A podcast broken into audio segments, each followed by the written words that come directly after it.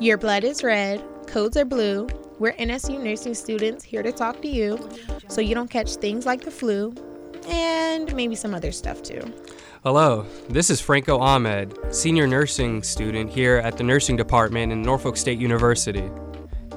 Did you know most people get colds around winter and spring?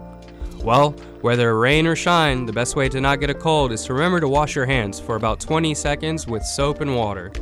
The next time you go out to eat with your friends, try washing your hands beforehand. Did you know the CDC recommends if you already have the cold to f- disinfect frequently touched surfaces and objects, such as toys, doorknobs, and mobile devices? If your symptoms last more than 10 days, make an appointment to see your doctor. Something so small makes a big difference. Remember to cover your cough and don't forget to drink plenty of water.